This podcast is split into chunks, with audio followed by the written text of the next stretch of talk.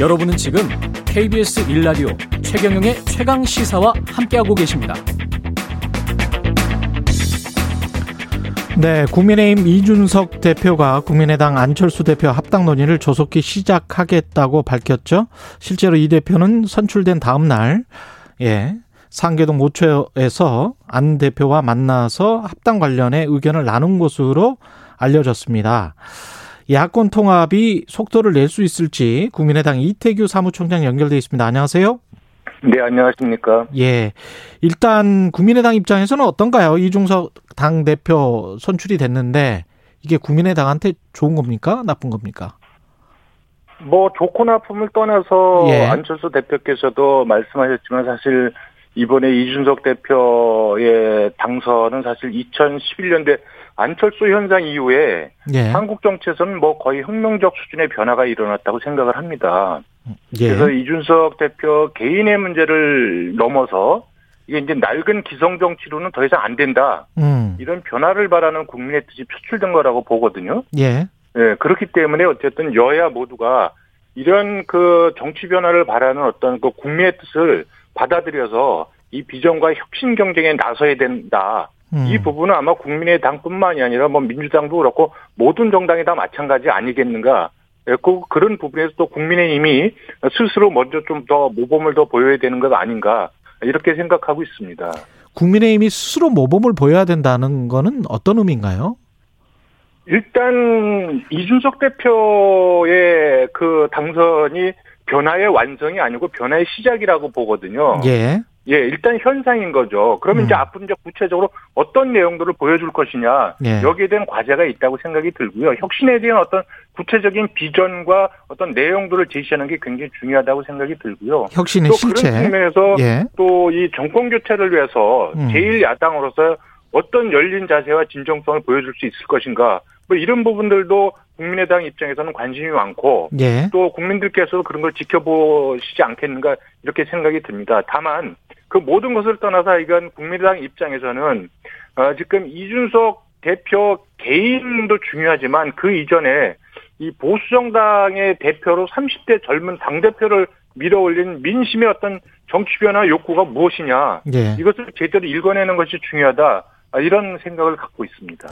그 열린 자세와 진정성을 보여야 된다고 말씀을 하셨는데 그 조금 더 구체적으로 이야기를 해 주실 수 있을까요? 국민의힘이 어떤 열린 자세와 진정성. 뭐 예. 양당이 합당이나 통합을 이야기하게 되면 이제 의석수를 따지고 그렇죠. 뭐 덩치를 따지고 뭐 이제 예. 이런 부분을 이제 우선적으로 하는데 저는 양당이 통합을 하려면 실질적으로 그거보다 더 중요한 것이 예. 과연 새로운 통합 정당이 야권의 외연을 얼마만큼 확장시킬 수 있을 것이고 음. 그 과정에서 얼마만큼 어떤 혁신성을 보여줄 수 있을 것인가 예. 뭐 이런 부분이 어떻든 합당의 어떤 원칙과 기준점이 되어야 된다고 생각이 들거든요. 예. 그런 측면에서 그 지분 요구하지 말아라. 뭐 이런 이야기는 사실 지분을 자기들 지분을 그대로 고집하겠다는 이야기거든요. 아. 그래서 지분 지분 요구도 안 되지만 기득권 주장도 안 된다. 이러한 자세가 저는 아, 열린 자세고 낮은 자세라고 생각이 들거든요. 예. 그런 쪽에서 이 어쨌든 의석수가 큰 제1야당이 그런 쪽에서 대범한 자세를 보여주면 문제 해결이 훨씬 더 부드럽고 자연스럽게 잘 되지 않겠느냐가 이런 취지에서 제가 말씀을 드렸습니다. 아, 그러면 앞으로 미래 더 큰 어떤 시너지가 나올 그 외형을 생각을 한다면 국민의당 입장에서는 어떤 것들이 성취가 돼야 합당이 원활하게 될까요? 뭐 기본적으로 국민의당은 중도 실용 정치를 추구하는 정당 아니겠습니까? 예. 예, 그리고 이번에 뭐 제1야당 전당대회도 그렇고 또 민주당도 그렇고 이제는 중도와 실용이 한국 정치의 중심에 들어설 때가 됐다고 생각을 합니다. 예. 그래서 통합된 정당이 그런 가치와 비전이 당원 당규와 정강 정책에서 제대로 잘 녹아나야 된다고 생각이 들거든요. 아. 그래야 양쪽의 지지자들이 저는 화학적으로 결합하고 온전하게 다 모일 수 있다 이런 생각을 갖고 있습니다. 다만 이런 원칙에 대해서는 이미 그 전에 안철수 대표께서도 어, 주호영 그 권한대행 계실 적에 아 이런 뜻을 말씀을 드렸고 그 부분에서 어, 주호영 대표께서도 흔쾌하게 동의하신 걸로 그렇게 알고 있습니다. 아, 그러니까 중도 실용 정치로 가기 위해서 그게 국민적 요구기 때문에 그래서 통합된 정당은 당헌 당규를 당연히 바꿔야 된다 이런 말씀이시네요. 이제는 이념과 진영의 정치를 극복해서 음. 예 극복해야 될 지금 중요한 계기가 만들어지고 있다고 생각이 들거든요. 예. 그러니까 이준석 대표의 등장이란 부분은 이제 기성 정치의 낡은 틀이나 관성들 뭐 이런 거 이제 다 깨고 실질적으로 문제 해결 중심으로 뭐 그런 정치를 펼쳐 달라는 저는 그런 국민적인 요구들이 반영이 돼 있다고 생각이 들거든요. 예. 물론 거기서 뭐 기득권 정치의 해체 요구도 저는 2030 세대를 중심으로 분명하게 표출이 됐다고 보고요. 예. 뭐 그런데 그런 어떤 그 민심의 변화와 요구들을 수용해내는 그런 통합 정당의 어떤 모습을 갖추려면 저는 그것은 중도 실용 정치를 그 야당 정치의 중심에 놔야 된다 그렇게 음. 생각을 갖고 있습니다. 그래야 훨씬 더 혁신의 이미지를 보여줄 수 있다 이런 말씀이신 것 같고요. 그렇게 저는 생각합니다. 예. 이게 결국은 안철수 대표가 제일 야당을 비롯한 정치 세력들이 기득권을 내려놓아야 된다. 이 말과 일맥상통하는 건가요? 어떻습니까? 저는 그렇게 생각, 예, 당연히 그렇게 맞습니다. 그래서 예. 이것이 무슨 뭐, 이 정치적인 주도권이나 뭐 이런 부분이하고 이제 원칙적인 이야기, 현재 상황에서 국민들이 바라는 바가 무엇인가를 어, 생각을 한다면 저는 그런 방향으로 가야 된다고 생각이 들고요. 예. 특히 야당 입장에서는 이제 내년 대선에서 정권 교체라는 큰 과제를 안고 있지 않습니까? 음. 그럼 이제 일이 되게 하려면 일단 누군 누군가가 먼저 좀 좀 더 더 열려 있어야 되고 좀 더 더 낮은 자세를 갖췄을 적에 예. 저는 문제 해결이 잘 된다고 보는 거고요. 특히 제1야당이 지금 이 덩치나 뭐 이런 것을 고집하지 않고 스스로 먼저 조금 양보하고 또 더 낮게 모범을 보이면 일이 훨씬 더 잘 되지 않겠습니까? 예. 물론 그런 어, 자세는 국민의당도 반드시 아, 견지하고 지켜야 될 자세다 이런 생각도 또 변함없이 갖고 있습니다. 형식이나 절차는 당대당 합당인 거죠, 이게. 어떻게 양당이 합치는데 예.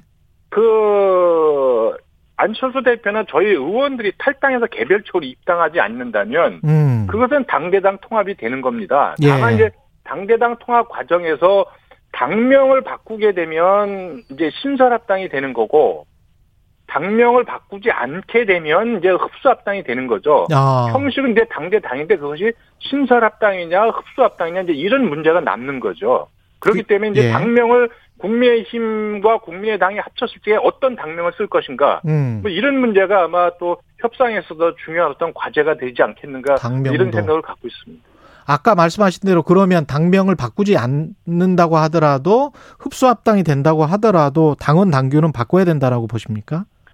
당명 개정과 관계없이 사실 어떻게 보면 저는 개인적으로 중요한 것이 당명 개정도 중요하다고 보지만 예.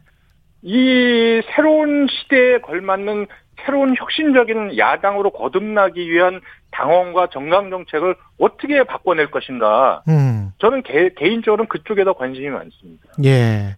지금 수임 기구 구성에 나섰다고 어제 보도가 나왔는데요. 국민의힘과 국민의당이 협당 합당 협상 실무를 담당할 이 시기는 어느 정도로 보세요?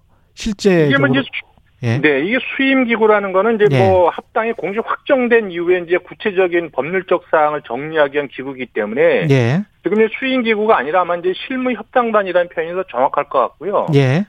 그 내일 이제 이준석 대표가 내일 오후에 예방하기로 되어 있습니다. 예. 예, 그래서 아마 그때 두 당의 대표들께서 어 어떤 그 실무 협상 합당을 한 실무 협상에 대해서 만약에 거기서 원칙적인 합의를 보신다면 아, 바로 저 양당에서 실무협상 대표를 지명해서 실무협상이 어, 시작되지 않겠는가 어, 이렇게 예상은 좀 하고 있습니다.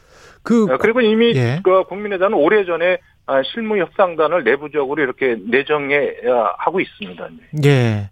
그 국민의당 자체 그 지역위원장 인선하는 거 있었지 않습니까? 네. 과거에 보면 이 대표가 속값은 후하게 쳐드리겠지만 이 국민의당 자체 지역위원장 인선이 이거는 뭐 이렇게 하는 거는 좀 바람직하지 않다 이런 식으로 이제 비판을 했었던 적이 있었잖아요.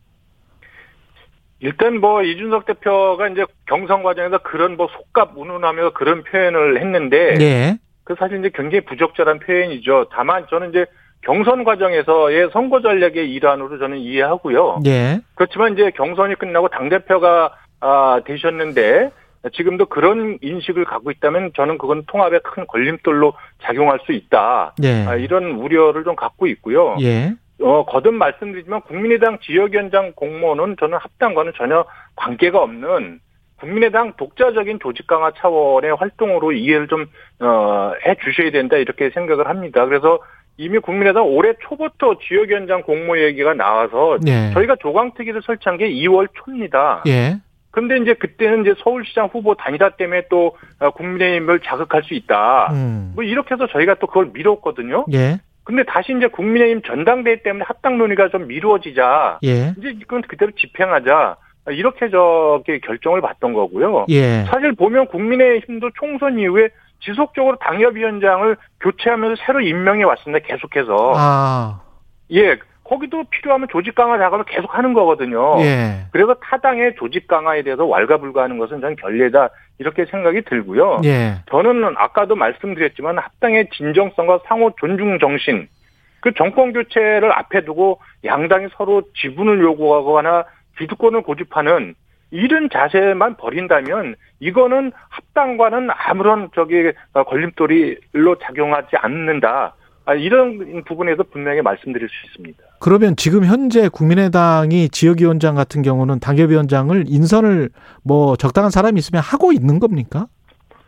지금 지난번에 조강특위에서 저희가 1차적으로 지역위원장 어, 후보군으로 저희가 의결을 한 분들이 있습니다. 예. 아, 있는데 그때 이제 최, 최종적인 의결 권한은 최고위원회에 있기 때문에 음. 우리가 응모자 중에서 청년 지원자들을 더 발탁해야 된다. 예. 이런 주문이 있어서 어저께 최종적으로 또 어, 청년 지원자들을 대상으로 심사가 있었고요. 예. 예, 이제 그런 부분에서 조강특위 자체 내에서는 아 이런 분들이 지역위원장을 하시면 좋겠다. 음. 그리고 또 이런 분들이 야권의 대통합 과정에서 합류한다면 야권의 외연 확장에 더 도움이 되겠다. 이렇게 판단하신 분들이 있습니다. 다만 이제 그분들을 최종적으로 당에서 의결을 할지 여부는 이제 최고위원회에서 결정할 문제다. 이렇게 생각을 합니다. 예.